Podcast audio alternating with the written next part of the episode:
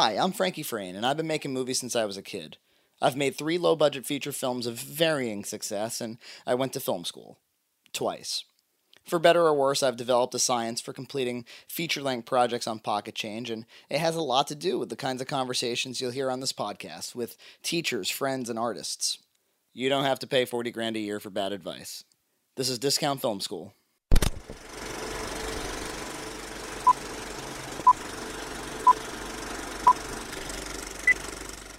Hey, welcome back. One of the awesome things about doing this podcast so far is uh, I'm talking to people that, um, while I've had the occasional Facebook correspondence with here and there, um, I haven't really gotten to to talk to one on one with live human audio.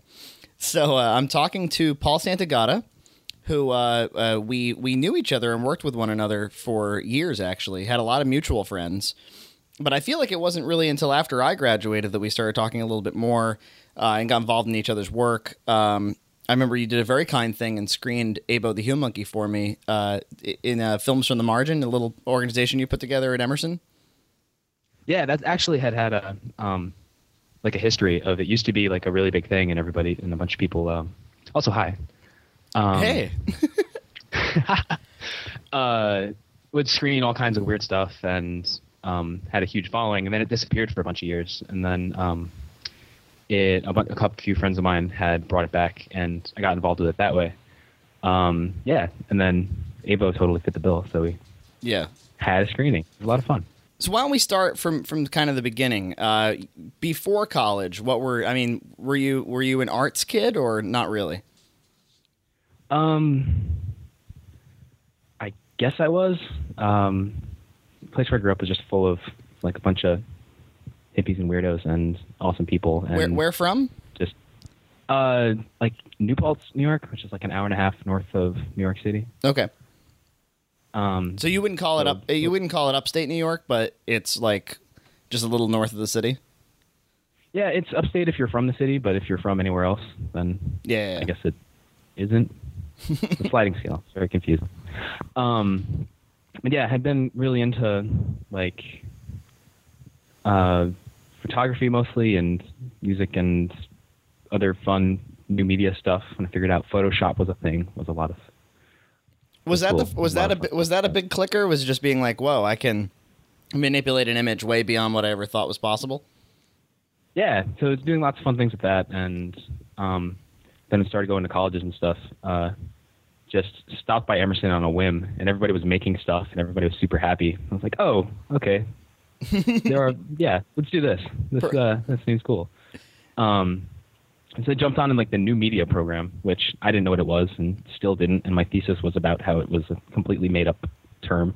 T- talk talk Um, about that because that's not something that a lot of people know about. We have, um, I've said it before on past episodes that the the college we went to didn't. It, it, it became interested in not selling itself as purely a narrative fiction film school. It wanted to kind of introduce a lot of, um, you know, kind of, uh, yeah, new media elements, especially as like social media was growing right at that time. Uh, it became it, it, it. I think that the school thought and still thinks that it could pull in a lot of. Uh, you know, a really diverse candidate pool by reaching outside of that, and then it it could also kind of succeed a little bit more if we don't make the best films, which is the case. Um, so, but this thing developed called new media, um, but it wasn't computer science, and it wasn't animation, and it was you know you couldn't really kind of put your finger on it. It was just the, and and it was taught by like theorists and not not you know like artists. no offense, there were a few artists involved, but they didn't they weren't really like the new media guys. So talk about that a little bit. Um, yeah, so there was this weird conglomeration of a program that they actually. Uh, you're probably better to talk to Kyle about this because he was Yeah. way more in the in that uh, than I was. But he'll go um, on. He'll go on and on and on. So it's way better to talk, Um, to you. It was torn up between um, like some aspects of post production and some aspects of like theoretical emerging communication technologies and God, What did you Yeah, want? What did like, what? a little bit of animation classes. I didn't know. I was actually torn right between all freaking aspects of it, which was perfectly appropriate because uh, didn't have any body of work or like reels or um, cool projects and stuff to speak of like during the application process, and it all seemed super interesting. So I was like, ah, I'll just try to get in and figure it out. So you actually, so you weren't really cynical, like despite how kind of wishy washy it was, you weren't really that cynical about it.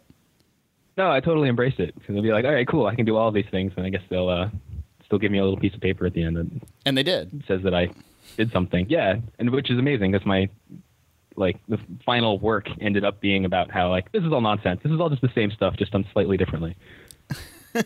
Yeah, I, I, I ended up going you know, for my master's after that, and it, it got even more wishy washy, and, and but you could tell how much they wanted to really push that that element of it. I remember I ran into, especially since I work in IT, uh, there was an assumption on the faculty that knew me from my job and not from my personal life. They were like, "This guy's gonna, he, he- you know, hopefully he's gonna bring us something really new media y." And when I was like, "No, man, I want to make a a movie about my wife's ass," um, they were like, "Well, that's boring." so, so I, I just did it anyway, and then uh, the occasional faculty member liked it, but most of them it was just panned. Uh, but the outside world seemed to enjoy it, so that was good.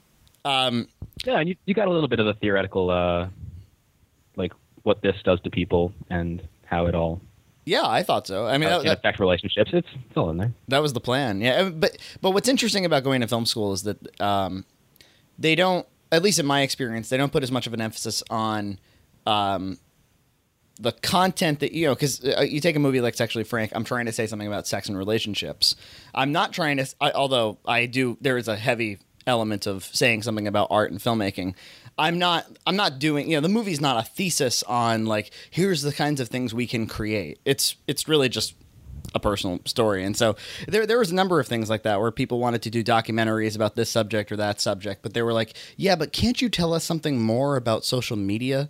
That they wanted to kind of fit that in somehow. And it was like, "No, th- they, actually this person just wants to talk about like uh, uh, you know, female circumcision in Africa." and they just need a camera and some editing. but uh, anyway, so then so you move out to LA uh, after graduation, yeah? Um, yeah, actually, I moved to New York first and was living in the city, working in the music industry in new media, doing like all sorts of fun stuff for um, for a label, and doing that like some of the time, and then also started doing visual effects for this like uh, very ambitious children's film that had lots and lots of visual effects in it. That was a total like indie production, which was a lot of fun, and like we started learning tons of the stuff and just like doing crazy hours and um, essentially doing most of this work for almost free, which was like pro- not ill-advised because I had like the other job that kind of was paying for everything and just like learned tons and tons and tons about like production and visual effects stuff and completely fell in love with it to the point where it was like occupying way more of my time and thoughts and energy than the uh, than the uh, new media music industry thing. What, what, what was it that what was it that captured? If I remember correctly, you, I mean, you enjoy toys. You enjoy new ideas, new new technologies. I remember, I mean, uh, y- you know, even just when like new compositing software would come out, you'd be like, "Ooh, what's this?" And and and, Yeah, and like- you kind of start with, um, you know, what does this mean that I can do versus like having an initial idea that you wanted to see. Yeah, and that's kind of carried out like continually for me. Hmm. Like I would find again, it comes back to being like, "Whoa, Photoshop's a thing." Cause Yeah, exactly. Would be dealing with like uh, would doing like a lot of photo stuff in my free time and doing stuff for the um, for the radio station at college, and just running around and doing my own things and learning about cameras and just really just playing Yeah. with all this stuff and then being able to manipulate it and push it as far as I wanted to and then being like, oh wait, this can also work for moving footage. So- and What was the production in New York? What film was it? um, it was this really small movie that I'm not sure if it ever got finished, um, but it was called Bubble Trouble. Bubble Trouble. Look for it. Bubble Trouble. Um, Uh, it was this filmmaker from Massachusetts that um, had this all children cast with this um, extremely political uh, really odd story about aliens coming down to the White House and kids wanting to learn how to kid like alien kids wanting to play. Um, it's very strange, but, But- had a lot of great work. But that was the production. That was the production where you were like, yes, visual effects. Like that's what I want to be doing. So what was? And you said you were doing lots of cool things. Specifically, what? You know, were you doing compositing work? Were you doing mocap? What like what kinds of things were were called upon for that project? yeah, it was just a lot of uh, compositing work and just at first I was just sort of like a like tracking sort of PA kind of guy, just like jamming through hundreds and hundreds and hundreds of shots, just like creating all the information that would that a compositor would use later to kind of put everything together and get to the final shot. And then they're like, "Whoa, this guy's he's digging this and he's learning and he's working better and faster and like paying attention, which I guess is cool. So they gave me a bunch of shots and stuff to work on and got to build that. And and um, the guy that was running the place down there was really cool and would do things like stay up with me all night working on something just because I had an idea Mm. for some other project that I was working on. So I was like, okay, yeah, this is this is totally fun. And if I get burnt out on it, I want to get immersed in it as quickly and as deeply as possible. How skilled were you coming into that production? Uh, or or you know, did you have kind of a foundation? Um, sort of had a foundation. There were a couple of books that they that are kind of like bibles of of digital compositing that I had like skimmed through and read over, and a handful of like little shots that I'd just been dicking around with. But um, I had didn't really have much production experience at that point. If you're kind of a beginner, how do you get a job like that? Uh, you say I, I just agreed to do it for like this outrageously small stipend, Yeah, um, just because I also had the other gig that was paying for like your life. rent and food and Yeah. utilities and stuff. Yeah. Um, So I, but doing stuff like for like crazy cheap and doing stuff on spec, I really wouldn't recommend anybody do ever at all. Mm. It was just this particular circumstance where I had the the expendable time to be able to get on my feet and learn the craft. what what is it about you know those kind of unpaid internships and un, unpaid unpaid work that you think is dangerous? Um, it's your time and your effort, and you should be compensated for that, like unconditionally. Um, your yeah, your energy and your attention is really your only unrenewable resource. But but some people some people might think, but the only way that I'm going to learn this stuff, or the only way I'm going to kind of get down a vocabulary, or or even get to know people that might help me get a paid job, is to kind of throw myself into a free situation. In a lot of ways, you can, but it shouldn't be something that somebody else could eventually be profiting off of, Hmm. if you can help it. Like if you're doing stuff with friends, or you're doing stuff with, I mean, like your entire crew. Like it's just friends of yours that are like, I just want to hang out and make a movie. Yeah, like it's there's a there's a great value to that and there's all sorts of productions and stuff that I do with my friends out here for free just because it's just things that we want to make. yeah, So there's a difference between that and difference between somebody being like not maliciously cheap but just like setting the precedent that it's okay to use people's work and time yeah. and to exploit that rather than Yeah, it's just unethical. Uh, I- in our case, it's. yeah. I mean, we're not we're not being capitalistic really in in any way. exactly Um, you know, the thing. Right, which I'm saying, which is the the fun, awesome, brilliant way of things, rather Yeah. than being manipulated by a producer into doing like spec work that they never call you back on or something. Yeah, yeah, yeah. Um, Kyle said it a number of times. He, you know, he DP'd the movie, and he he said a number of times like, yeah, he could almost, you know, like not even see a finished product. It, it wouldn't really matter. It was it, the the experience was fun. Um, I think I might have been a little bummed out if we if we had forgotten to record the entire thing, but um. But yeah, I I actually agree. I mean, e- e- like every film that led up to that was was more fun. The first one was just not fucking fun, and and and why or how I had the patience to be like maybe someday some project will be fun. I don't know. I think it has more because it must have more to do than just it, it. It must there must be something in it for me that Kyle doesn't necessarily have, at least for for film projects. Which is there, there's got to be some kind of uh, element of c- completing, or or um, maybe there's an ego extended to it. I'm, I'm not sure, but uh, I, otherwise, you know, I, I just wouldn't have made it past the first year of trying to shoot that first one. But then I got, you know, then Abo was a lot more fun. Um, because suddenly you had people who were interested. And then the third one was just um, just a complete fucking blast. Everybody was there for the right reasons. That was the film that you know it was like, okay, not going to do the LA thing, gonna go do it for the right reasons. So that was awesome. So now you have you come you come out of that production, finished or not, um, not with bubble trouble, but with skills, bubble skills, and uh, does that lead to? Are you like, all right, you know what? Like now that I know that I want to do, like, there's something very specific I could be doing for a career. I'm prepared to move to LA. Was that kind of how it worked?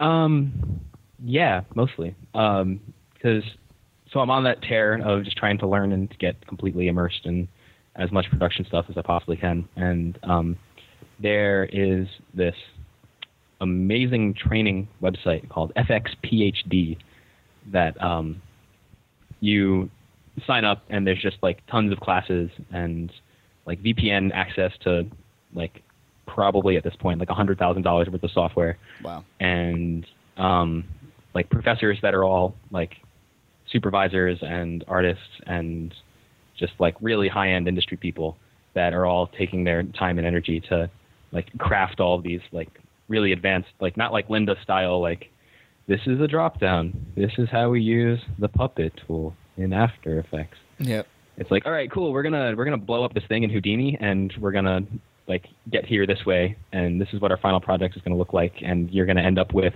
a lot of amazing like shots and shorts and sometimes entire sequences worth of like actual narrative stuff that you can present as your own projects or use on your reel or like just make amazing things with Do you remember? Which- do you remember an early visual effects shot that you were like, "This is fucking, I'm, this is so exciting." Um, yeah, there was a challenge where they were like, sometimes they'd be like, we want you to do something sort of like this. Here's a bunch of pieces. You guys figure it out, and then at the end, we'll take everybody's submissions and we'll sit down and we'll do like an hour and a half long review of everybody's submissions, talking about what works, what doesn't, what like how they solved this problem and what they did with this stuff.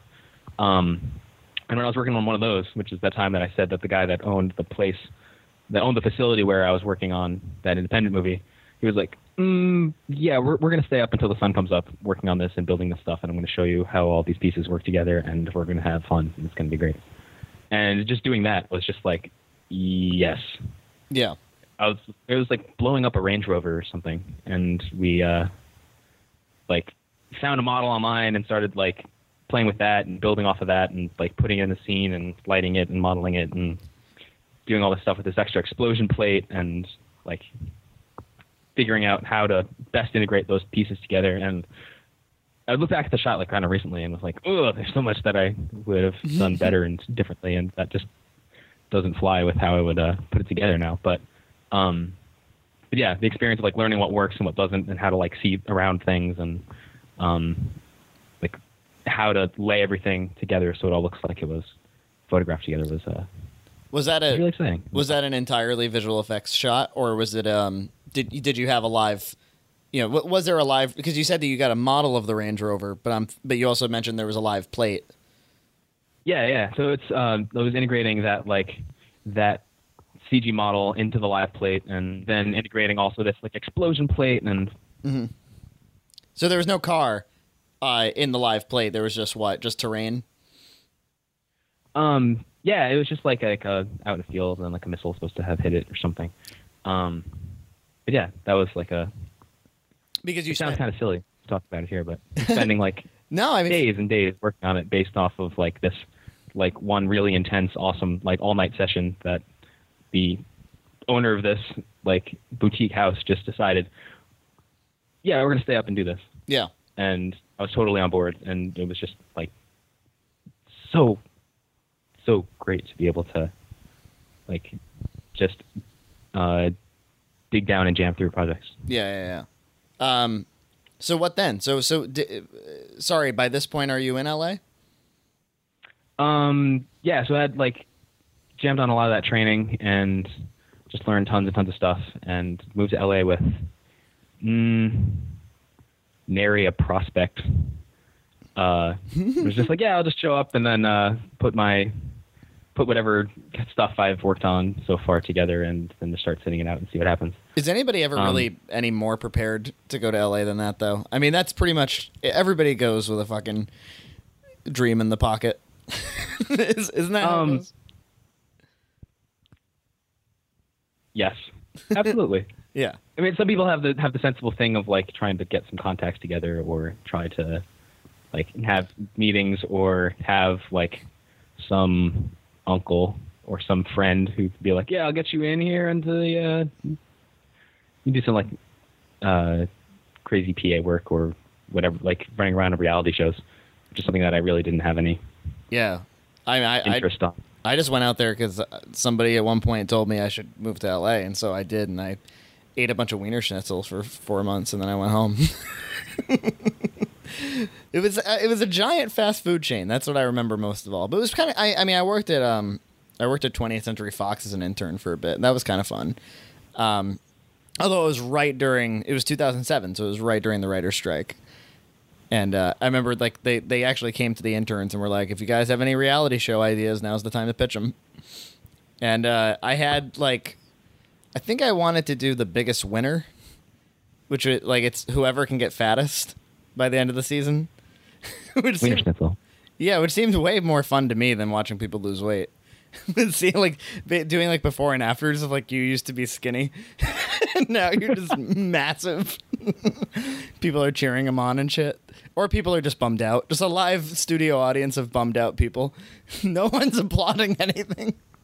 I actually wrote this as a proposal and submitted it, and then I had one that was uh, it was called Stink Pot, and it was you have to get through the season without a shower, and there's like all kinds of uh, obstacles for like you have to cover yourself in garlic and go to a movie and whoever's there the longest and shit. And if you get voted off, you get shoved into a giant uh, uh, washing machine in a in a grand tribute.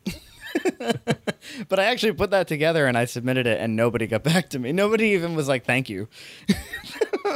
they just took my piece of paper, and that was that. But that was kind of that was definitely an, an interesting time, just being on the lot and, and whatnot. But um, but yeah, I don't. I, I remember uh, specifically um, having friends who I hadn't seen since they went out to LA. We kind of reunited, and they were really creative back home, um, or they were really active. You know, they were writing comedy sketches. They, they were doing this, that, and the other. And then suddenly, like they had this kind of, you know, a compromised job of some kind, and they would come home every day and, you know, not not go to the script. And and and that whatever that job was was supposed to be the ends, you know, the the means to the end of being a filmmaker. And somehow it really killed it. And at first I was like, well, you obviously don't want it enough because like it, nothing would stop me. But there there is something about um, for me anyway, there was something about the heat. There's something about the city that just kept me. And now I work a nine to five, and, and I do nothing but make films. So I, th- I think I think environment and family and who you're around has a lot to do with it. But it sounds like you once you decided like, look, I want to. I just want I you know I, I just need to get to a visual effects house, and uh, I'm, my excitement will kind of carry me through. So what was the first job? Um, the first, so as I was on my way out to LA, I did this um, like little loop of a like week and a half long road trip. Um, was like, no, I think it was right before I moved out. Um, when Michael Jackson had died, Oh yeah. and um, so the production that I eventually ended up on for my first gig was um, doing shots that were going to be the concert visuals for his concert series, this is it. which was then getting, yeah, which was then getting spinned into the This Is It movie. Um, so uh, had put out a bunch of like reel and resume and just hitting up houses being like, hey, I'm out here and um, it would be great to work on this stuff. Here's my reel. Um, after making a list of like a bunch of cool companies that I had seen in Cinefex, which is like um, the journal of like cool visual effects stuff where they just cover like this these are the movies that have come out recently. These are all the cool things that they had done. This is all the the great like information like interviews with the post like with all the um visual effects studios and the supervisors and all the cool things that they had made. So like in every single one of the uh emails that i had sent out would be like hey your guys' work in this was great. And I was reading about this and like mentioning some of the people that they had interviewed in the in the magazine, and it seemed like it worked and was kind of receptive enough because I'd gotten an email back being like, "Hey, come in uh, interview for this thing," and the interview ended up being just talking about like people that they had worked with and like kind of fun projects that they had done, and me just being like, "Yo, dude, let's start." Like I'm Yeah. I learn crazy fast and I'm super cheap because I just need a job. And um, yeah, so just had done a bunch of work on that. And uh, then like, hey, TV season's starting. You want to do some TV stuff? I'm like, uh, sure. Why the hell not? And just kind of has gone on from there. So the way the visual effects works is that it's like a client vendor relationship. So so the studio will have like a bunch of clients or they'll have like um, the place where I actually am still am like does a mix of like film work and TV work.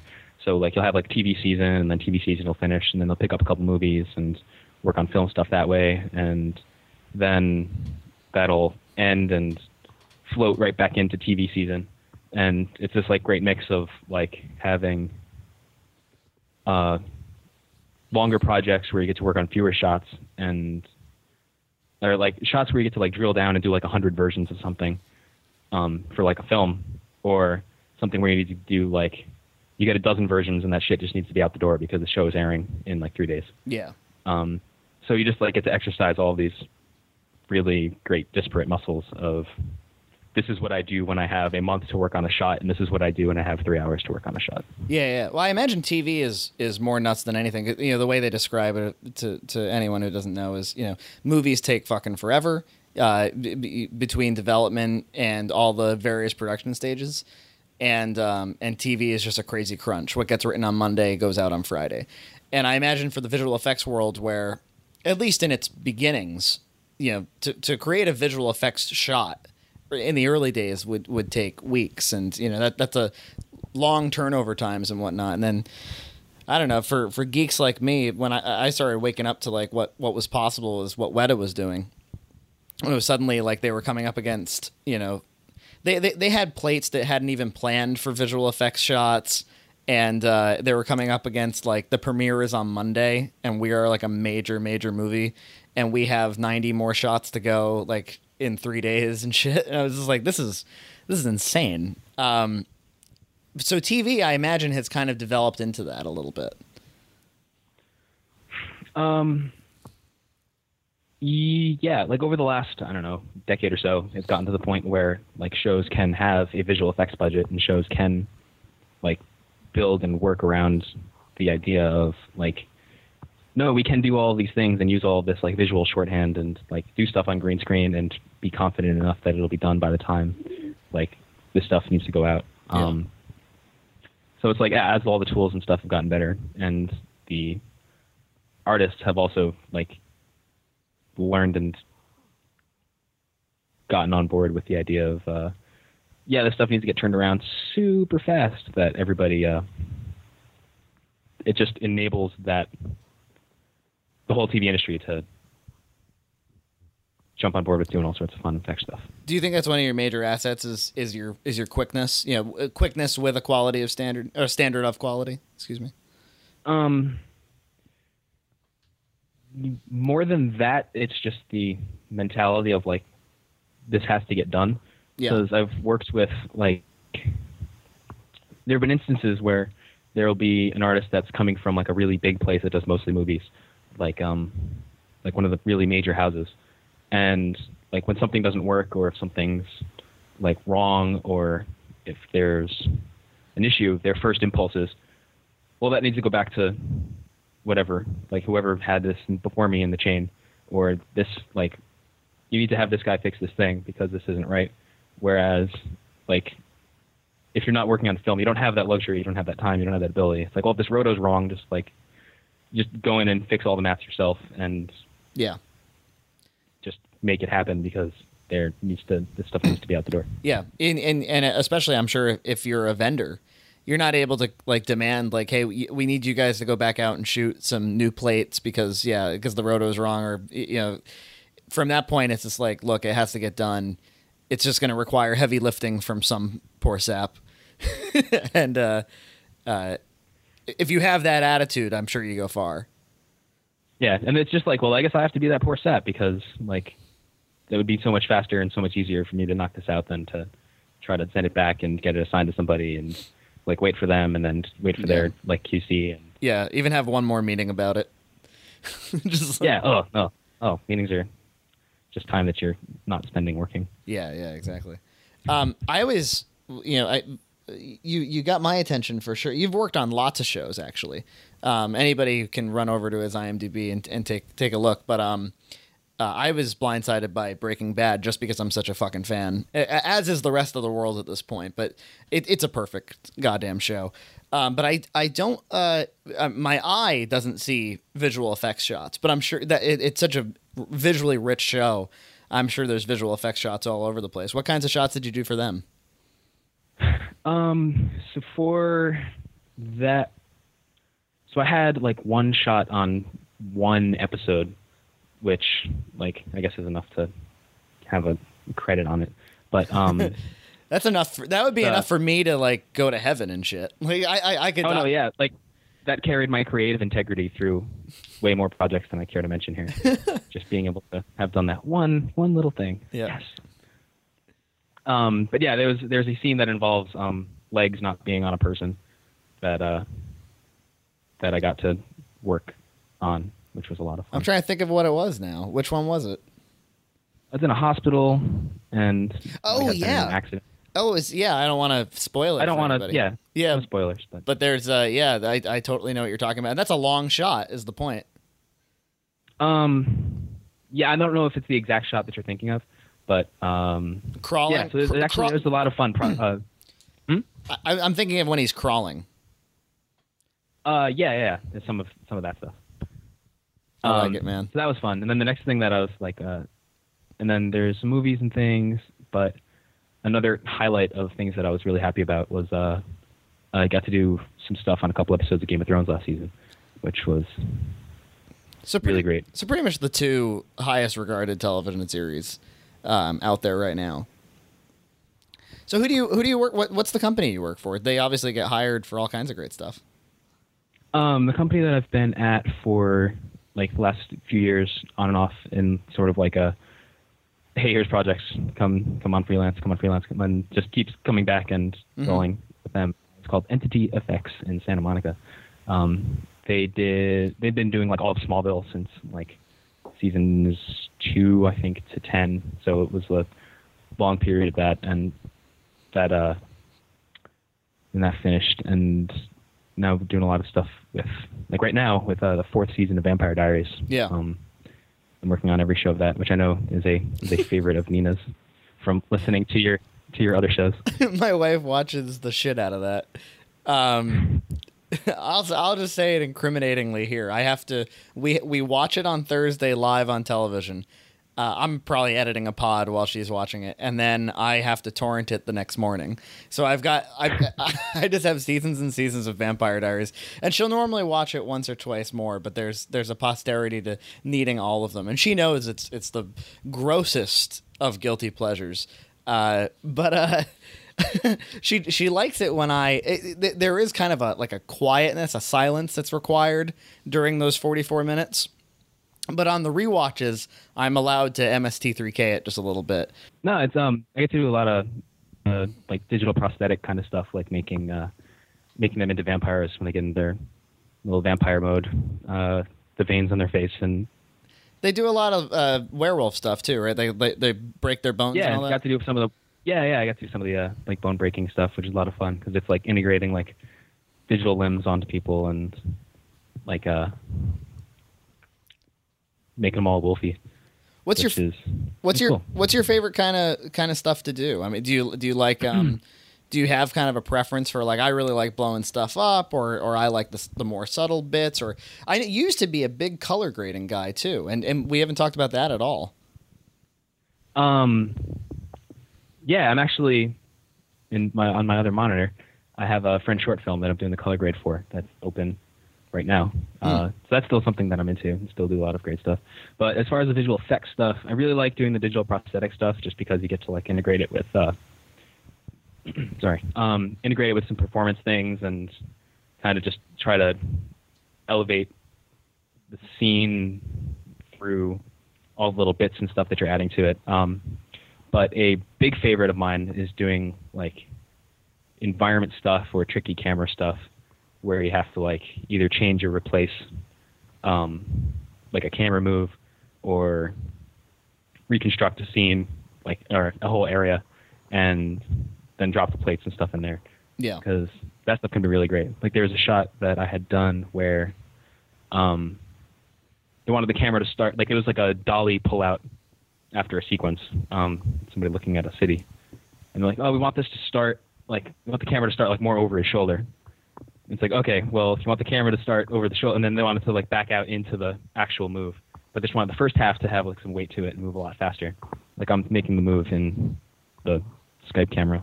Yep. Yep. Um, I can't really describe.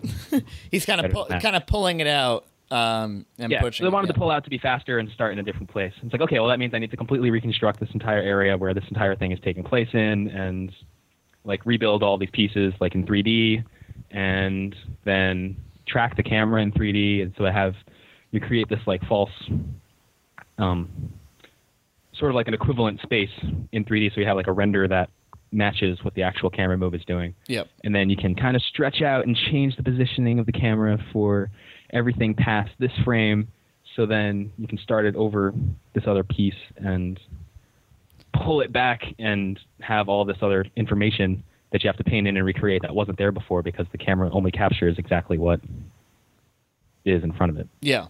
It's fucked up to me that that's somehow cheaper ultimately than going out and reshooting it. But I, that's that's also because I'm I'm just old enough to remember when doing work like that was was so massive and expensive.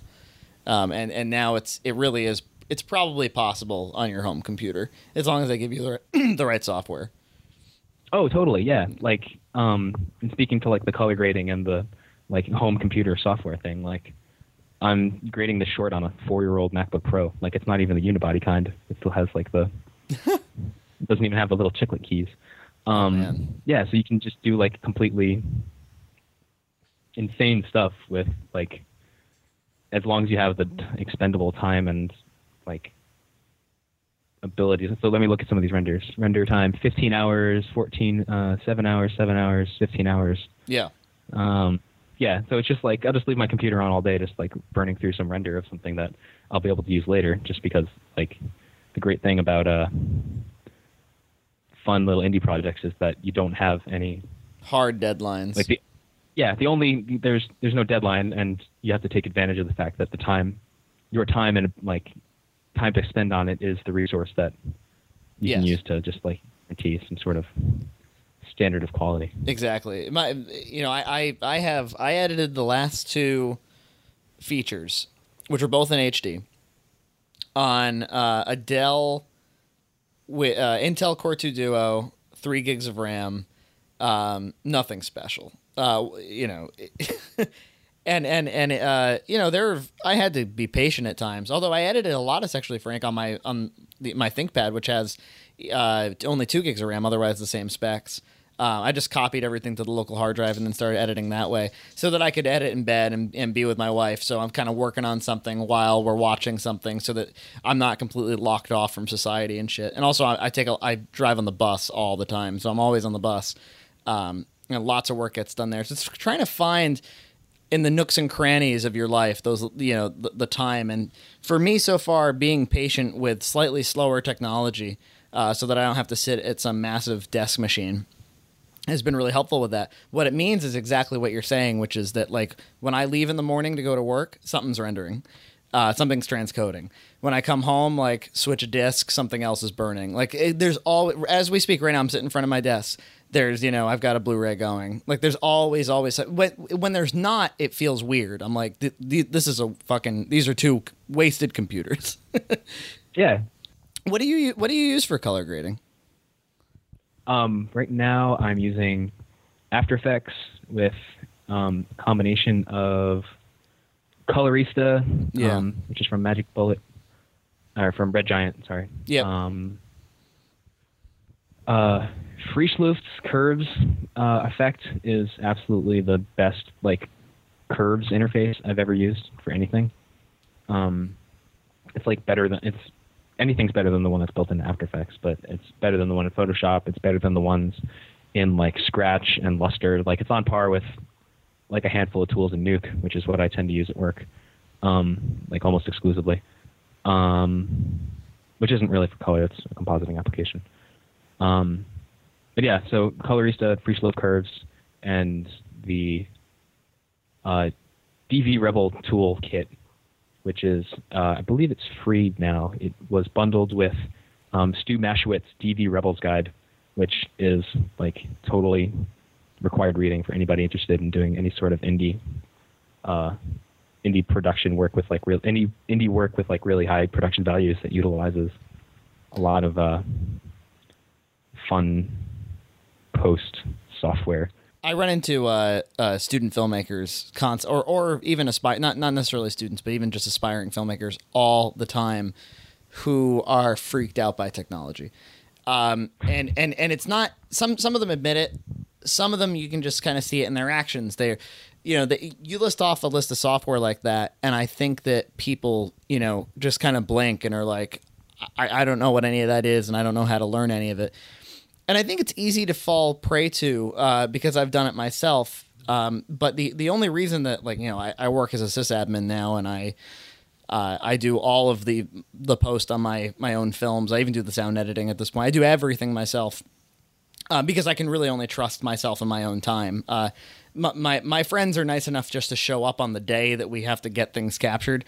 Um, I I can put it on myself to get the rest done. Uh, but I, I remember you know in the case of Sexually Frank and you know about this too a little bit. Um, Dan Leach was one of the two DPs, so it was Kyle and Dan, and Dan uh, Dan's way into color correction. And at the time, Apple Color was was still you know it well it hadn't been end of life. Let's put it that way.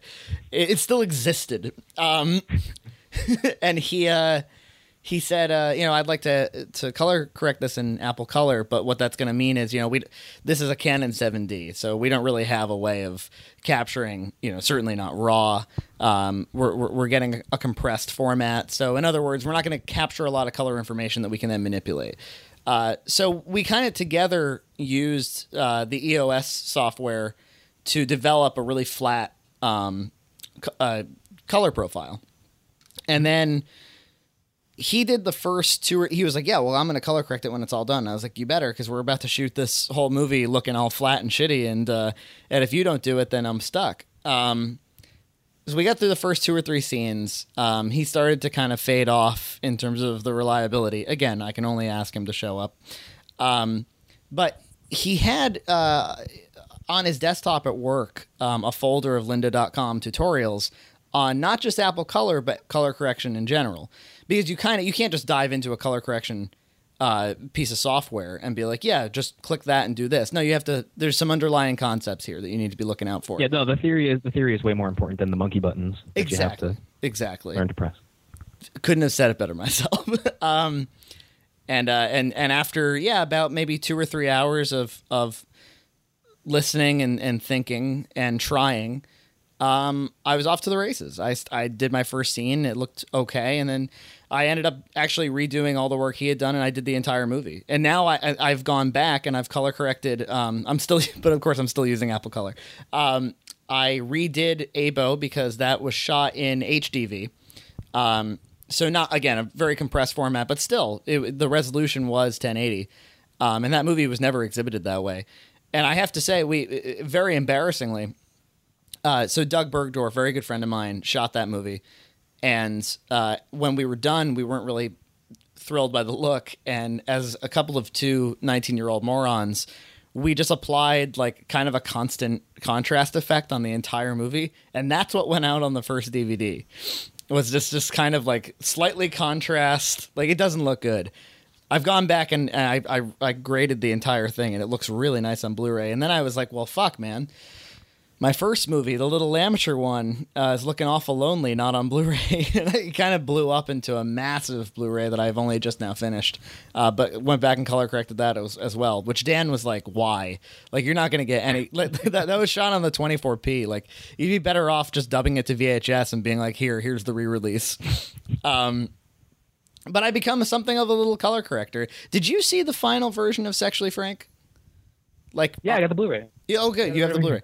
All right, so so give it to me straight from a pro. Did I color grade that movie? Okay. Um, I wouldn't call myself a pro colorist, but um, yeah, it looks great. Okay. Awesome. really, really does look really good. Yeah, yeah, Thank you. yeah. It's consistent. There's a handful. Yeah, it, it there's a there's a logic to it. A lot of times people will go into color correct something and not really have a. They'll just like from shot to shot, just be like, "Well, this looks good," and then this looks good, and then but you, like the point of like a really true grade is like first for consistency, then for like embellishment on top of that, Yeah. and then like it needs to be appropriate for the project and for like a i don't know i don't like relationship comedy i Yeah. Yeah. it's, yeah then it's it's exactly what what it needed which is great Yeah, it, you know, it's it helps a little bit where where we lit things a bit more flatly because I, you know, I have a a process where, um, you know, I like to start with a master and then I kind of go in, and it's really it has everything to do with time constraints, right? Like I like to start with the shot that if we got kicked out of the location, if we had the master, we still have a movie, right? Like Right. you can still see everything. You can still see the actors and you can hear them speaking. So you have a movie. And then you're like, all right, so what's the next most important? And then you push into the things that are kind of special. It's it's it's interesting. Um a, a, another filmmaker I know recently shot a short and he shot it with um uh, with a really respectable uh, director of photography. This this this guy who just does incredible projects. Um, and when he got there, he was like, "I'd like to start with a master." You know, he he kind of had the same strategy as I did, or at least he had his own kind of workflow, his own his own thoughts about how to get coverage. And this guy, he's he's an incredible talent, and he has his way of doing things. And he's like, you know, I'm not. I didn't realize you were interested in doing things that way. That doesn't really interest me. Was kind of what he said.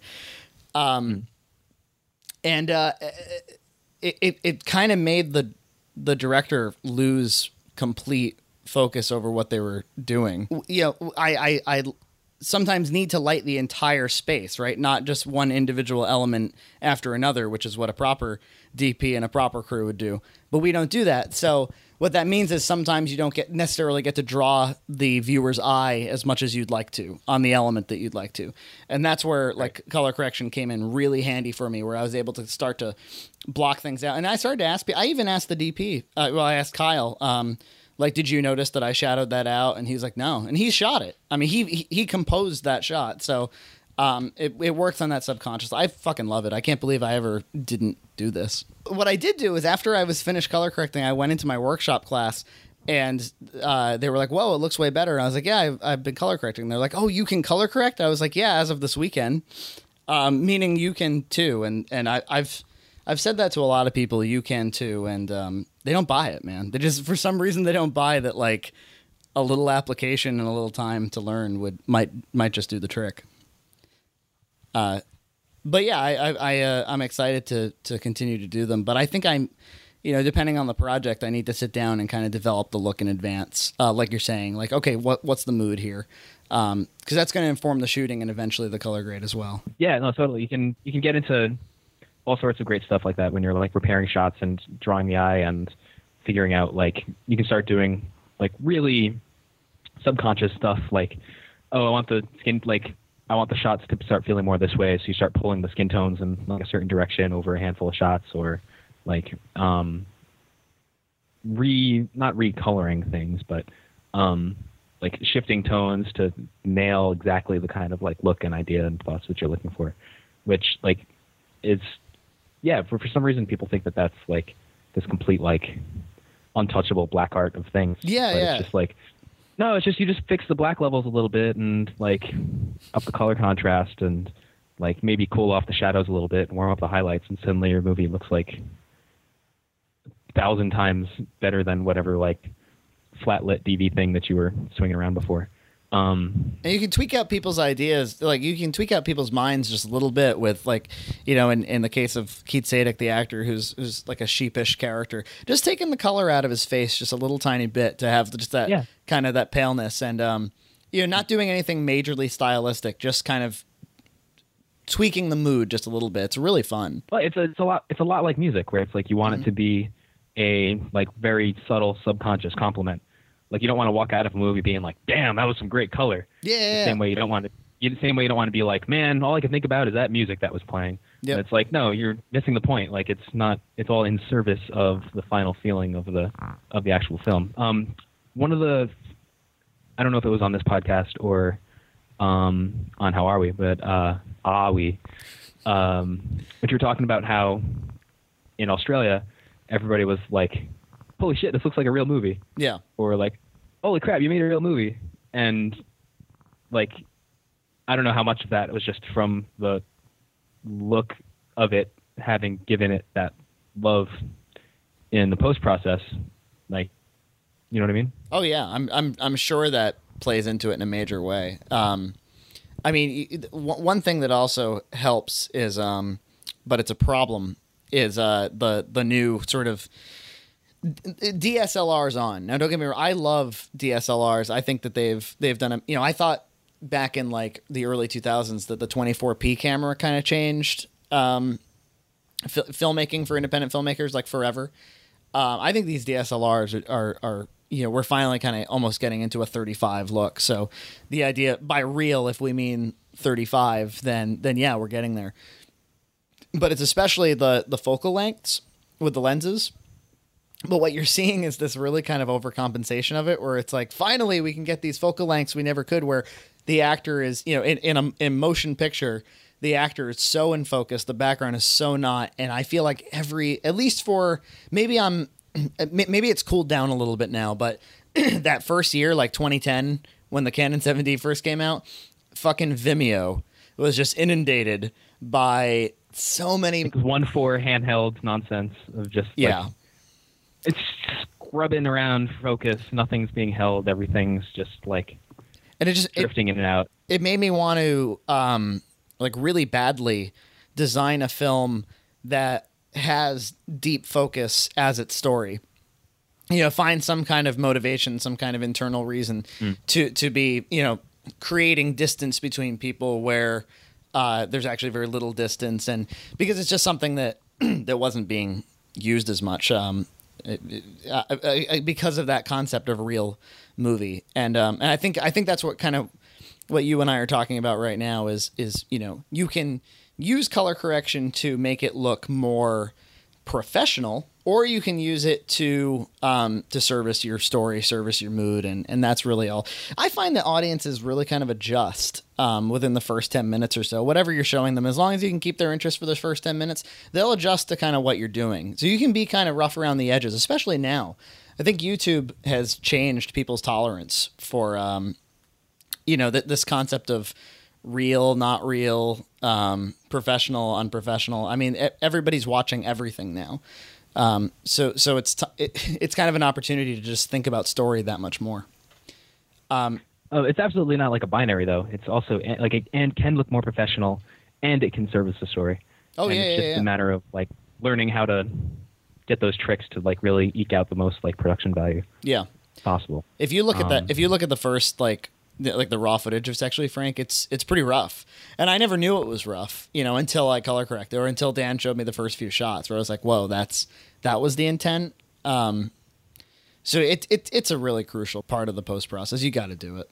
But i want to we've never talked to a visual effects guy. Um, we've never really talked to anybody but filmmakers so far. And if there is somebody listening who wants to not necessarily get a job, uh, although I, I think they'd be interested in that too. But just just kind of get their hands dirty. Uh, wh- where would you suggest they start? Photoshop, like something as simple as Photoshop. Um, yeah, you can do a lot of great things just with running around with your own camera. Like I would totally say start with stuff that you shoot yourself.